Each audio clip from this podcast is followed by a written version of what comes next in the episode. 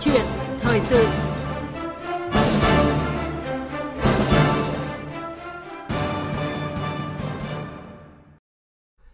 Thưa quý vị và các bạn, trong tháng 8 này, thế giới đã chứng kiến nhiều cuộc tập trận tại khu vực Ấn Độ Dương-Thái Bình Dương với sự tham gia của nhiều cường quốc như là Mỹ, Trung Quốc, Ấn Độ, Anh, Australia và Nhật Bản. Đây là một trong những dấu hiệu cho thấy các nước lớn ngày càng quan tâm nhiều hơn tới việc thể hiện sức mạnh và giàu ảnh hưởng tại khu vực mang tính chiến lược này.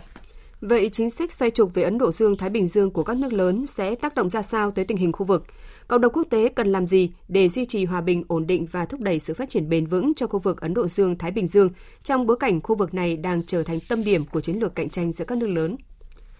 Để làm rõ hơn những nội dung này, trong câu chuyện thời sự hôm nay, chúng tôi sẽ có cuộc trao đổi với chuyên gia phân tích quốc tế Đỗ Sơn Hải thuộc Viện Học viện Ngoại giao. Chúng tôi cũng sẽ kết nối với các phóng viên Đài tiếng nói Việt Nam thường trú tại Australia, Indonesia, Mỹ và Ấn Độ để cùng bàn luận về câu chuyện này. Bây giờ thì xin mời biên tập Thu Hà bắt đầu cuộc trao đổi. Xin chào ông Đỗ Sơn Hải, cảm ơn ông đã nhận lời tham gia câu chuyện thời sự hôm nay của chúng tôi ạ. Vâng, xin chào chị Thu Hà và khán thính giả nghe đài.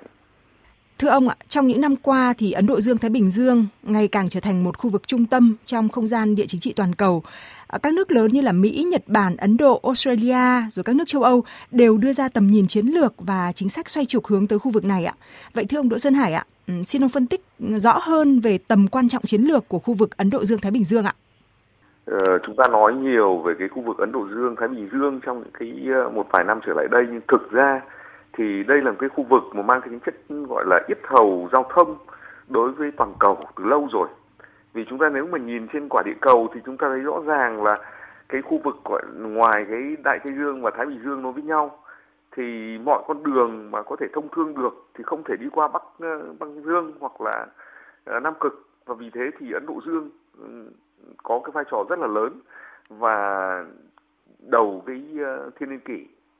chúng ta nói nhiều đến khu vực châu Á Thái Bình Dương nhưng đã nói châu Á Thái Bình Dương thì đương nhiên nó sẽ phải gắn bó rất nhiều với Ấn Độ Dương và nói cách khác tức là đây là một cái khu vực mà nó có một cái vị trí địa chính trị, địa an ninh và địa kinh tế đã từ lâu rồi là cực kỳ quan trọng.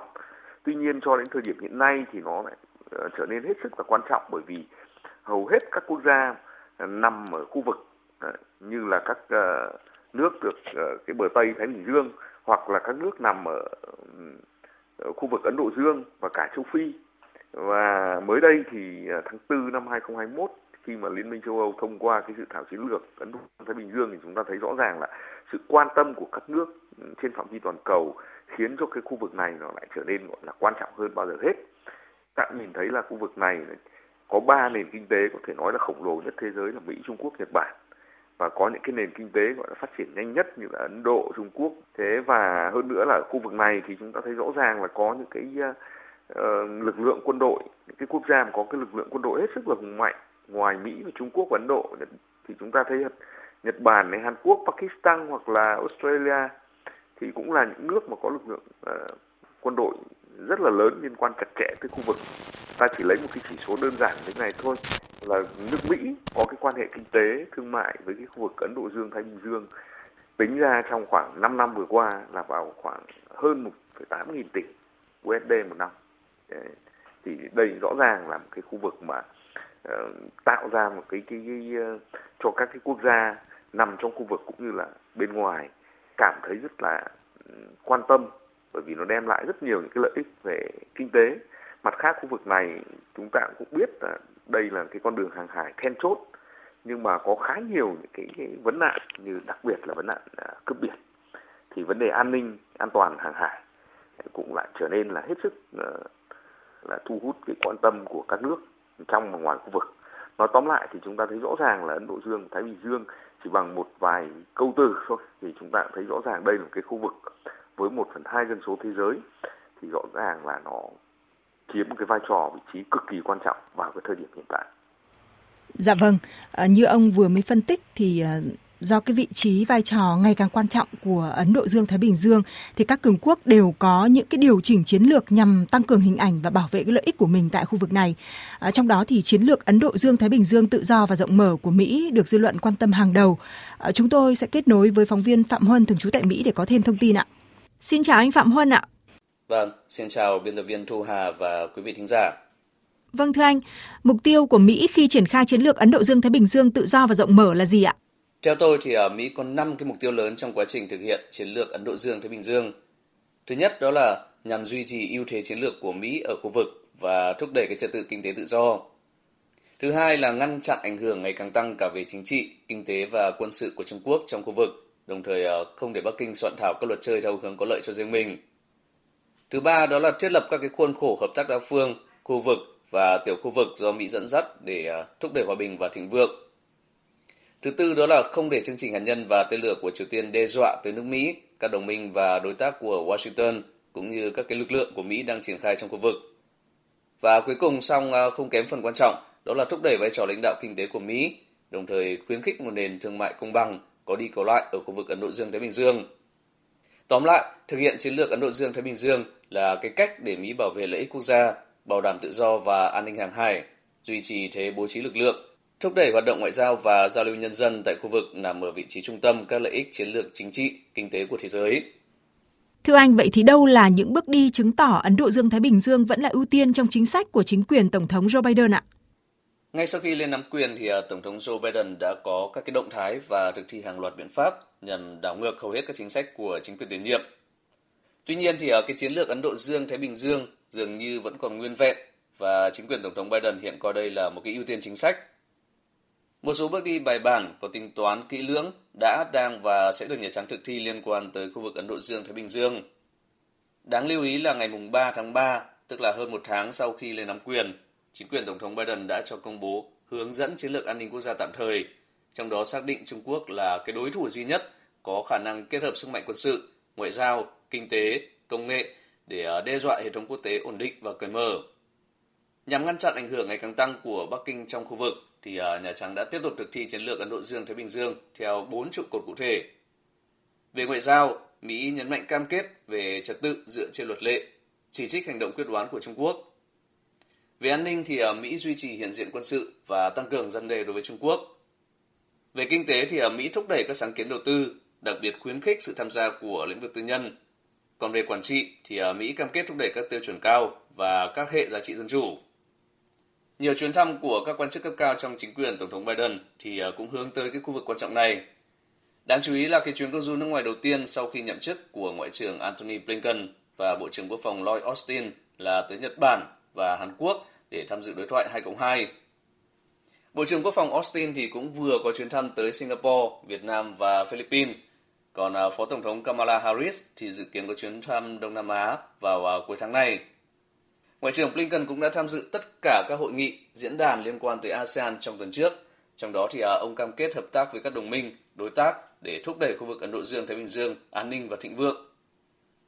Đặc biệt là Tổng thống Biden thì đã chủ trì hội nghị thượng đỉnh lần đầu tiên các nhà lãnh đạo nhóm bộ tứ gồm à, Mỹ, Nhật Bản, Ấn Độ và Australia vào tháng 3 vừa qua theo cái hình thức trực tuyến. Có thể thấy rằng là dù các chuyến thăm và sự can dự diễn ra chậm hơn so với kỳ vọng của các nước trong khu vực và giới chuyên gia, chính quyền Tổng thống Biden đang ngày càng cho thấy cái sự coi trọng đối với khu vực Ấn Độ Dương, Thái Bình Dương tự do và mở. Cảm ơn anh Phạm Huân với những thông tin vừa rồi ạ. Vâng, thưa ông Đỗ Sơn Hải ạ, sau những thông tin của anh Phạm Huân mà chúng ta vừa nghe thì ông đánh giá như thế nào về tác động của chiến lược Ấn Độ Dương Thái Bình Dương tự do và rộng mở của Mỹ đối với khu vực ạ? Thực ra là khi mà gọi là cựu tổng thống Donald Trump đưa ra cái uh, chiến lược Ấn Độ Dương Thái Bình Dương uh, tháng 11 năm 2017 ấy, cho đến giờ thì cho đến cái thời điểm mà ông Joe Biden lên thì chúng ta thấy rõ ràng là dường như cái chiến lược này vẫn chỉ tập trung chủ yếu vào cái việc là ngăn chặn Trung Quốc lôi kéo các nước trong khu vực mà điển hình nhất là Ấn Độ. Đấy. rồi thậm chí một phần nào đó là ASEAN, Nhật Bản ờ, và Australia trong một cái trục để nhằm ngăn chặn cái sự trỗi dậy của Trung Quốc. Ờ, còn lại thì chúng ta thấy rõ ràng các cái lĩnh vực khác hoặc tạo ra cho hình ảnh cái nước Mỹ đem đến một sự thịnh vượng cho khu vực châu Á Thái Dương thời kỳ của Donald Trump thì chúng ta chưa nhìn thấy. Nó cũng đúng thôi bởi vì thời thời của ông Trump thì chúng ta thấy là gắn nhiều với những cái tranh cãi bất tận những cái cọ sát những cái va chạm thậm chí người ta dùng những cái từ mạnh hơn là cái chiến tranh thương mại hơn là những cái câu chuyện về xây dựng những cái cộng đồng những cái khu vực FTA đúng không? Thì đây là con vị tổng thống mà theo đuổi cái chủ nghĩa đơn phương, chủ nghĩa gọi là chúng ta hay quen gọi là chủ nghĩa à, dân túy đấy. Thế nhưng mà khi mà ông Joe Biden lên ấy, thì chúng ta thấy rõ ràng là với cái cam kết là sẽ tái hiện lại cái chính sách xoay trục của thời kỳ Obama Tuy nhiên thì ông cũng nói rằng là ông sẽ không thực hiện theo cái mô hình của ông Obama nữa. Nói cách khác tức là ông Joe Biden giờ đây không phải chỉ có mỗi một nhiệm vụ là ngăn chặn sự trỗi dậy lớn mạnh của Trung Quốc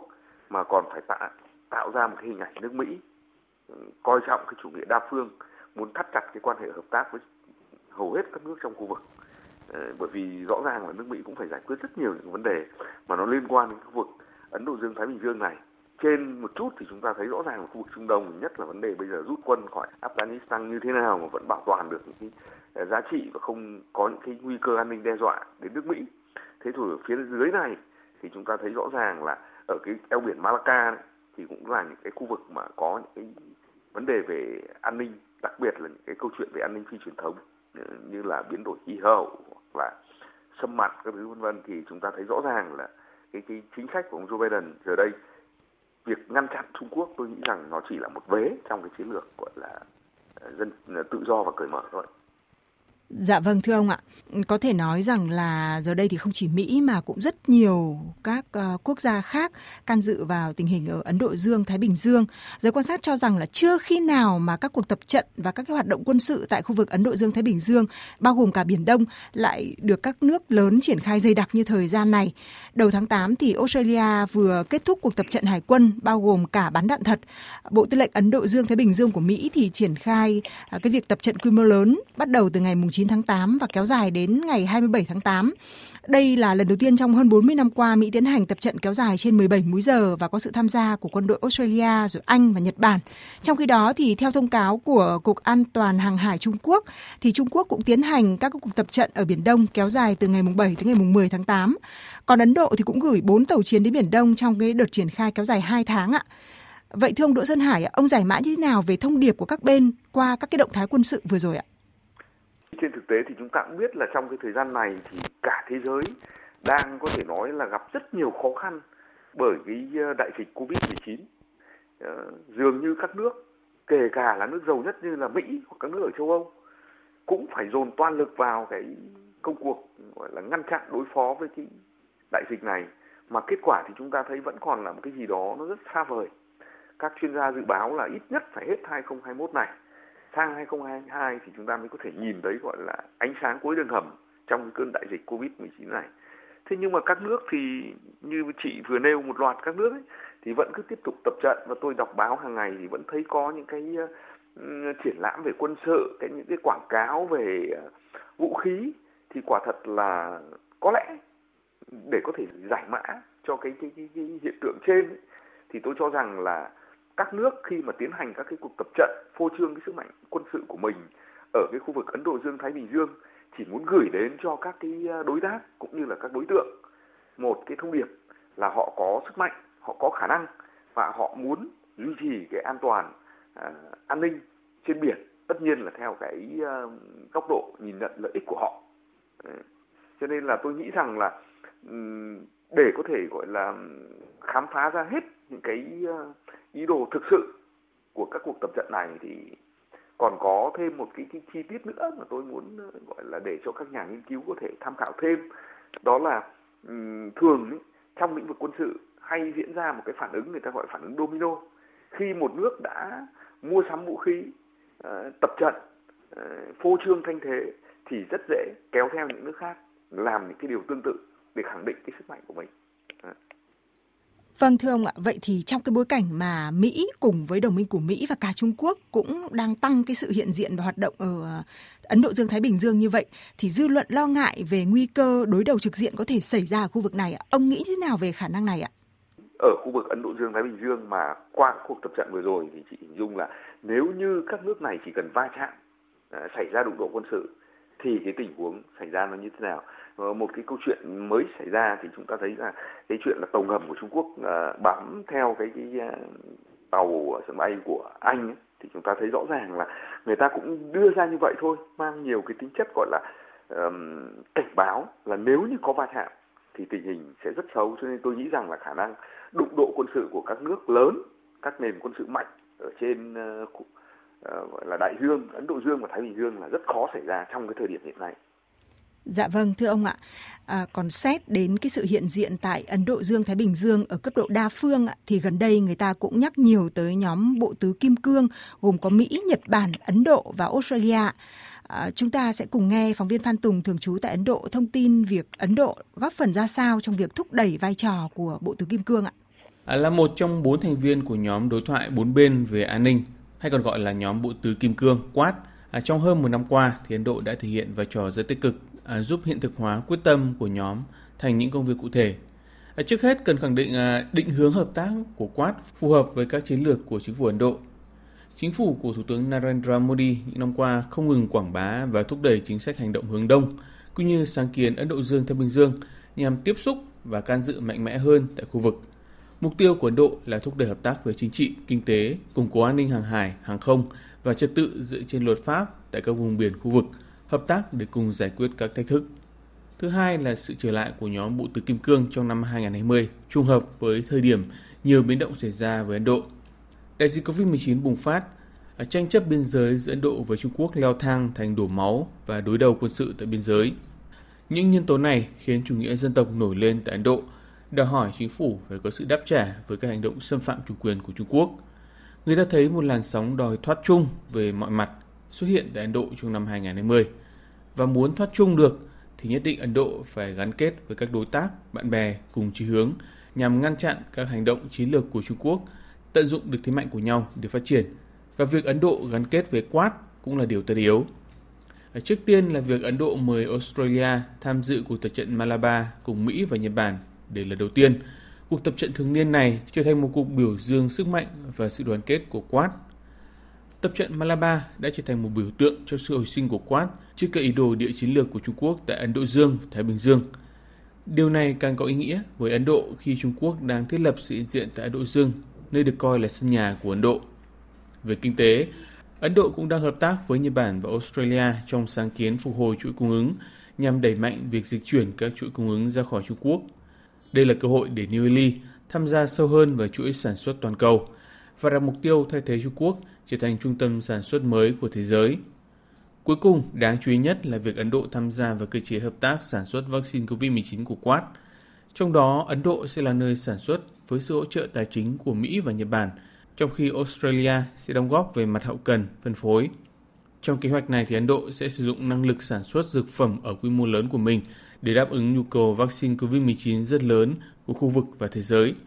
Mục tiêu của kế hoạch này là nhằm giúp thế giới sớm thoát khỏi đại dịch. Rõ ràng là Ấn Độ có đủ các điều kiện, năng lực và quyết tâm để thúc đẩy hợp tác trong nhóm bộ tứ kim cương. Vâng, xin cảm ơn anh Phan Tùng. Còn với Australia, khi có chân trong nhóm bộ tứ thì nước này cũng đề cao sự gắn kết của cơ chế này vì các lợi ích song trùng. Phóng viên Việt Nga thường trú tại Australia sẽ có những phân tích cụ thể. Xin mời chị Việt Nga ạ. Dạ vâng, việc tích cực tham gia nhóm bộ tứ kim cương chỉ là một trong những bước đi cụ thể hóa sự thay đổi lớn trong chính sách đối ngoại mà Australia đã nêu trong sách trắng ngoại giao năm 2017. Theo đó thì Australia thấy rằng bối cảnh khu vực đang chứng kiến sự điều chỉnh chiến lược lớn chưa từng có kể từ sau chiến tranh thế giới lần thứ hai. Trong đó, an ninh và lợi ích của Australia đang bị đe dọa. Vì vậy mà nước này cần phải có chiến lược mới nhằm đối phó với tình hình này trong bối cảnh việc dựa vào đồng minh Mỹ trong việc đảm bảo an ninh đang ẩn chứa những rủi ro không nhỏ Mỹ dưới thời của cựu Tổng thống Donald Trump lại giảm sự can dự vào khu vực. Vì vậy mà Australia không có sự lựa chọn nào khác ngoài việc chủ động can dự và tích cực thể hiện là quốc gia tầm trung có nhiều ảnh hưởng trong khu vực để gây dựng tiếng nói và lan tỏa ảnh hưởng. Việc tích cực tham gia nhóm bộ tứ kim cương là một trong những nỗ lực nhằm đạt được mục tiêu này. Australia tích cực tham gia nhóm bộ tứ kim cương để thúc đẩy uy tín và tầm ảnh hưởng của cơ chế này nhằm tạo ra thế cân bằng trong khu vực. Tham gia bộ tứ kim cương, Australia cũng mong muốn thu hút được nhiều quốc gia có cùng chung quan điểm tham gia vào nỗ lực xây dựng tầm nhìn khu vực mà ở đó luật pháp quốc tế được đảm bảo, trong khi các quy tắc và chuẩn mực quốc tế tiếp tục được duy trì. Vâng, xin cảm ơn chị Việt Nga. Thưa ông Đỗ Xuân Hải ạ, qua thông tin của các phóng viên Đài Tiếng nói Việt Nam tại các nước ạ, thì nhiều ý kiến cho rằng là khi mà nhóm bộ tứ khẳng định vị thế tại Ấn Độ Dương Thái Bình Dương thì các nhóm đối trọng khác cũng có thể ra đời, từ đó dẫn tới cái xu hướng tập hợp lực lượng trong khu vực ạ. À, thưa ông Đỗ Xuân Hải, ông bình luận như thế nào về điều này ạ? Tôi nghĩ rằng là đã và đang xảy ra rồi. Chúng ta nhìn vào cái liên kết giữa Trung Quốc và Nga. Thế rồi bản thân cái nhóm BRICS, mặc dù trong đó có Ấn Độ, ờ, thì ờ, rõ ràng là Ấn Độ nằm ở trong cả cái hai cái liên kết nhóm BRICS Nga rồi Trung Quốc rồi Ấn Độ Brazil và Nam Phi đấy thế đồng thời Ấn Độ thì lại nằm trong cái gọi là tứ giác của Mỹ Ờ, thì chúng ta thấy rõ ràng là ờ, đây có phải chăng là một cái biện pháp mà phía Trung Quốc, phía Nga ờ, muốn, gọi là, tìm cách mà chia rẽ cái liên minh tứ giác này?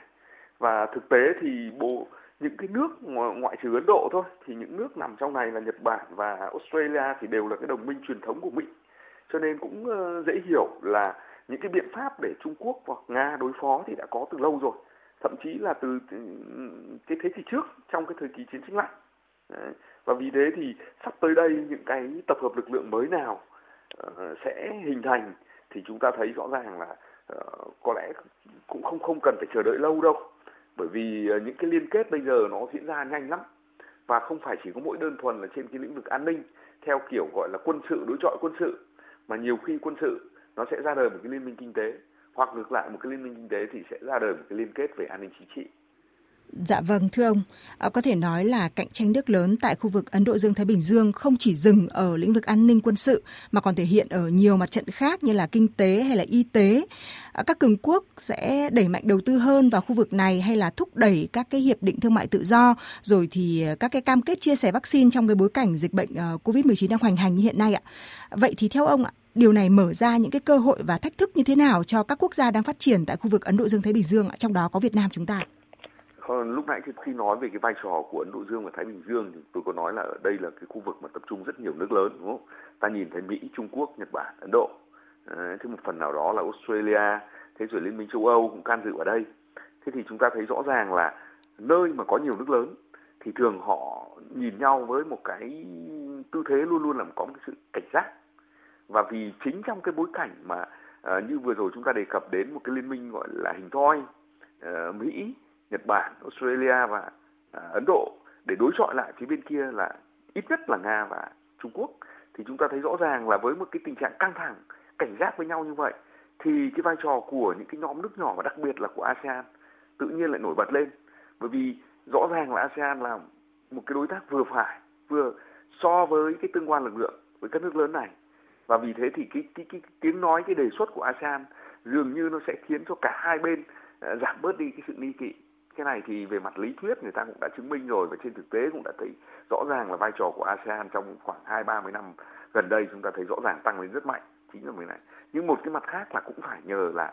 các nước vừa và nhỏ trong đó ví dụ chúng ta lấy đặc biệt là ASEAN cũng có những cái chủ động tích cực. Họ nhận thức được cái vai trò của họ trong cái bối cảnh như vậy nhận thức cái vai trò của cái người gọi là kết nối của cái người trung gian ờ, có thể gọi là tạo ra được một cái sân chơi mới cho các nước lớn. Thì họ chủ động đưa ra, ASEAN chủ động đưa ra những cái sáng kiến ờ, và đấy mới là cái quan trọng để nâng tầm vóc của ASEAN lên. Cho nên tôi nghĩ rằng là trong cái bối cảnh cọ sát liên tục, thậm chí ở cái mức độ rất là căng thẳng, ta lấy điển hình ví dụ quan hệ cạnh tranh thương mại giữa Mỹ ờ, với Trung Quốc, thì cơ hội để cho các nước ASEAN là không phải là ít và vì thế thì tôi nghĩ rằng là trong cái thời gian tới với một cái tình trạng căng thẳng như thế này mà nhất là những cái vấn đề phải đối phó mà tôi nghĩ là ví dụ như là đại dịch Covid-19 thì vai trò của các nước vừa và nhỏ sẽ được tăng lên rất nhiều. Vấn đề đặt ra ở đây là các nước vừa và nhỏ có nhận thức được điều đó và có tranh thủ và tận dụng và phát huy được cái thế mạnh đó của mình hay không. Bởi vì cái chỉ là thời điểm, tôi xin nhấn mạnh lại trong cái so sánh lực lượng giữa nhóm nước nhỏ, nhóm nước đang phát triển với các nước lớn, các nước phát triển thì cái, cái thời cơ để thể hiện vai trò nó không nhiều đâu và nó cũng không kéo dài đâu cần phải biết chớp lấy cần phải biết chủ động để nâng cái tầm vóc của mình lên Vâng, hiện nay thì các nước lớn đang cạnh tranh quyết liệt tại Ấn Độ Dương Thái Bình Dương, song các bên này đều tỏ ra coi trọng vai trò trung tâm của ASEAN trong khu vực Ấn Độ Dương Thái Bình Dương. Và vào năm 2019 thì các nhà lãnh đạo ASEAN cũng đã đưa ra tầm nhìn Ấn Độ Dương Thái Bình Dương của ASEAN. Phóng viên Hương Trà thường trú tại Indonesia theo dõi tình hình ASEAN sẽ cung cấp thêm những thông tin qua phần kết nối ngay sau đây ạ. Vâng thưa chị Hương Trà, tầm nhìn Ấn Độ Dương Thái Bình Dương của ASEAN thể hiện những lập trường quan trọng nào của ASEAN về tình hình khu vực ạ? Vâng, à, thưa biên tập viên Thu Hà, thưa quý vị thính giả, À, việc thông qua tầm nhìn về Ấn Độ Dương và Thái Bình Dương của ASEAN là rất quan trọng trong việc duy trì vai trò trung tâm của ASEAN trong việc đảm bảo hòa bình, an ninh và ổn định ở khu vực Đông Nam Á, à, với nguyên tắc là lấy ASEAN làm trung tâm thông qua các cơ chế do ASEAN dẫn đầu dựa trên đối thoại và hợp tác nhằm mục tiêu xây dựng trật tự khu vực cởi mở và bao trùm với biểu ngữ một khu vực Ấn Độ Dương-Thái Bình Dương đối thoại và hợp tác thay vì đối đầu. À, tầm nhìn trên xây dựng cái chính sách lâu dài của ASEAN đối với các đối tác và bạn bè, đặc biệt là các nước lớn, thúc đẩy cái thói quen đối thoại và hợp tác, khuyến khích tự kiểm chế và khai thác các khả năng cũng như nguồn lực để giải quyết các thách thức chung. À, khu vực Đông Nam Á thì có cái giá trị chiến lược rất là lớn vì nằm trên cái tuyến đường thương mại giữa khu vực Đông Á tới các quốc gia châu Âu, châu Phi, Trung Đông cũng như là Ấn Độ. À, với cái dân số là khoảng 660 triệu người, Cùng với cái sự ổn định của khu vực thì ASEAN thu hút sự quan tâm của các siêu cường. Do đó là thường xuyên xảy ra các cuộc cạnh tranh giành ảnh hưởng tại khu vực này. Và cái tầm nhìn Ấn Độ Dương và Thái Bình Dương của ASEAN ra đời thì cũng khẳng định lập trường của ASEAN à, đó là không đứng về bất kỳ cường quốc nào trong cái cuộc uh, tranh giành ảnh hưởng đó. À, và đặc biệt là hiện nay với cái tầm nhìn này, ASEAN đã có thể có định hướng trong cái việc bảo vệ lợi ích chung ở khu vực trong bối cảnh cạnh tranh ngày càng gia tăng giữa Mỹ và Trung Quốc. Tầm nhìn thì cũng khẳng định cái tiếng nói và khả năng của ASEAN trong cái khu vực Ấn Độ Dương, Thái Bình Dương, đặc biệt là trong khai thác những tiềm năng kinh tế, khả năng kết nối trong khi giải quyết các thách thức cạnh tranh chiến lược, đồng thời là xây dựng một khu vực hội nhập, kết nối kinh tế năng động và một không gian biển liền mạch.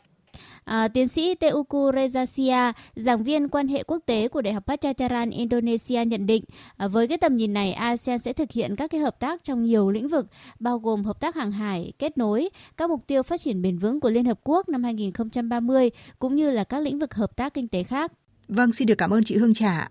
Thưa ông Đỗ Sơn Hải ạ, ASEAN đang nỗ lực thể hiện cái vai trò trung tâm tại khu vực Ấn Độ Dương-Thái Bình Dương, thúc đẩy hợp tác với tất cả các bên nhằm giữ ổn định và duy trì cân bằng lực lượng tại khu vực. Vậy thì theo ông, các nước trong khu vực nên làm thế nào để không bị kẹt trong thế rằng co của cạnh tranh nước lớn mà có thể tận dụng được cơ hội để giữ hòa bình và phát triển ạ?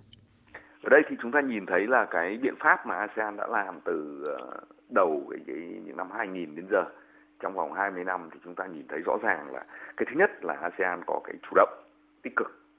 Ờ, đưa ra những cái sáng kiến. Tôi lấy ví dụ như là cái diện uh, cuộc gặp cấp cao đông á. Ờ, đấy là một trong những sáng kiến đại diện của các nước lớn uh, nguyên thủ các nước lớn đều đến uh, thế hoặc là một cái diễn đàn quân uh, quân sự ừ, diễn đàn quốc phòng an ninh Shangri-La. Thế thì những cái sáng kiến đó được thể hiện cái vai trò chủ động của các nước ASEAN. Bước tiếp theo ở đây chúng ta thấy rõ ràng là các nước ASEAN đã có một cái um, chính sách có thể mang cái tính chất xuyên suốt uh, tức là giữ cái sự cân bằng trong quan hệ giữa các nước lớn. Đây là một cái điều nói thì tưởng là dễ nhưng mà thực hiện không hề dễ một chút nào. Chúng ta thấy rõ ràng vẫn còn có những cái điều tiếng uh, nói về cái chuyện là nước này nước kia thành viên này thành viên kia của ASEAN là thân Trung Quốc hoặc là thân Mỹ. Nhưng nhìn chung thì chúng ta thấy rõ ràng là ASEAN đã thực hiện được một cách gọi là mang cái tính chất đường hướng uh, xuyên suốt là giữ cho cái quan hệ của ASEAN không quá bị lệ thuộc vào bất cứ một cái nước lớn nào. Làm sao mà tất cả các nước lớn đều nhìn thấy ASEAN là thực sự là một cái đối tác cần cho họ? Ừ, thì tôi nghĩ rằng đấy là một cái cách ờ, xử lý. Câu chuyện thứ ba ở đây chúng ta cũng thấy rõ ràng là đây là một cái thời khắc mà các nước vừa và nhỏ trong này chúng ta nói về ASEAN có cái khả năng đóng góp. Tôi lấy ví dụ như là cái chuyện ừ, chống cái đại dịch Covid-19 này thì rõ ràng là các nước ASEAN với những cái kinh nghiệm xử lý ví dụ như của Việt Nam, của Singapore chúng ta đóng góp cái uh, kinh nghiệm của chúng ta. Thế rồi thậm chí tức là nếu như trong cái thời gian tới chúng ta có thể sản xuất được vaccine thì chúng ta có thể sẵn sàng chuyển giao với công nghệ đóng góp cho cái ờ, quỹ uh, COVAX của um,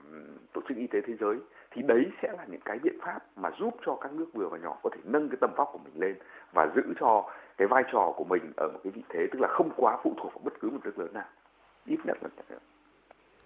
Dạ vâng thưa ông ạ, có thể nói rằng là cái xu hướng cơ bản của các cái mối quan hệ quốc tế hiện nay vẫn là vừa cạnh tranh vừa hợp tác ạ. Vậy ông nhận định như thế nào về tương lai của khu vực Ấn Độ Dương Thái Bình Dương khi mà các bên can dự vào khu vực này dù là cạnh tranh gay gắt song đều tuyên bố là mong muốn duy trì hòa bình ổn định hợp tác phát triển cho khu vực ạ? Ờ, thực ra thì dự báo về cái khu vực Ấn Độ Dương Thái Bình Dương thì tôi thấy hầu hết các chuyên gia đều đưa ra một cái dự báo mang cái tính chất gọi là uh, nước đôi có nghĩa là ở khu vực này có rất nhiều cái tiềm năng đúng không? À, tập trung rất nhiều những cái ờ, nền kinh tế lớn à, rồi nhận thức của các nước về cái sự hợp tác đa phương thì người ta trông chờ là khu vực này sẽ tiến tới một cái uh, tương lai tươi sáng trong cái thời gian tới nhưng mặt khác thì do là khu vực này có rất nhiều những cái nguy cơ tiềm ẩn. Cụ thể đây là cọ sát các nước lớn mà chúng ta đã nói rất nhiều. Chúng ta nói về cái ờ, khả năng gọi là thích ứng, phát huy được cái vai trò của mình đối với các nước ờ, vừa và nhỏ. Cụ thể chúng ta nói về ASEAN. Và vì thế thì người ta đưa ra một cái dự báo là khu vực này thì khả năng phát triển là rất là cao, nhưng mà bên cạnh đó thì rủi ro rất là tiềm tàng. Nhưng mà tôi nghĩ rằng là à, với một cái ờ, dự báo nó nó sát hơn một chút mà mang cái tính chất gọi là chịu trách nhiệm hơn một chút thì tôi nghĩ rằng là cái khu vực Ấn Độ Dương Thái Bình Dương ấy thì trong vòng 5 năm tới tôi nghĩ rằng là sẽ khó có một cái cái, cái biến động mang cái tính chất tích cực uh, gọi là đột phá. Uh, có thể có những cái liên kết ví dụ như là cái các cái khu vực mậu dịch tự do được triển khai. Tuy nhiên thì do những cái sự lợi ích của các nước còn có những cái rất là khác nhau để tìm được cái tiếng nói chung thì nó cần có thời gian. Mà 5 năm đó thì không biết là có đủ không. Nhưng mà nhìn chung thì tôi nghĩ rằng là Ấn Độ Dương Thái Bình Dương ấy, nó đang tiềm ẩn rất nhiều những cái nguy cơ có thể bùng phát. Mà nếu như không có cái khả năng gọi là quản lý uh, những cái nguy cơ này thì khu vực này sẽ trở nên căng thẳng trong vòng 5 năm tới. Và vì chính vì thế tôi nghĩ rằng rất mong các nhà lãnh đạo của các nước trong khu vực ngồi vào với nhau và có một cái nhìn chung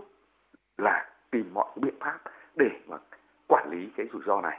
mà trước hết là cái vấn nạn à, Covid-19. Xin trân trọng cảm ơn chuyên gia phân tích quốc tế Đỗ Xuân Hải về những nhận định vừa rồi ạ. Thưa quý vị, thưa các bạn, trong những năm tới thì khu vực Ấn Độ Dương Thái Bình Dương vẫn được dự báo là sẽ tiếp tục là tiêu điểm chiến lược của các nước, nhất là các nước lớn. Điều mà cộng đồng quốc tế mong mỏi là các nước cùng hành xử có trách nhiệm, có biện pháp quản lý rủi ro để khu vực có vị trí then chốt này được phát triển trong hòa bình tự do, rộng mở và bao trùm.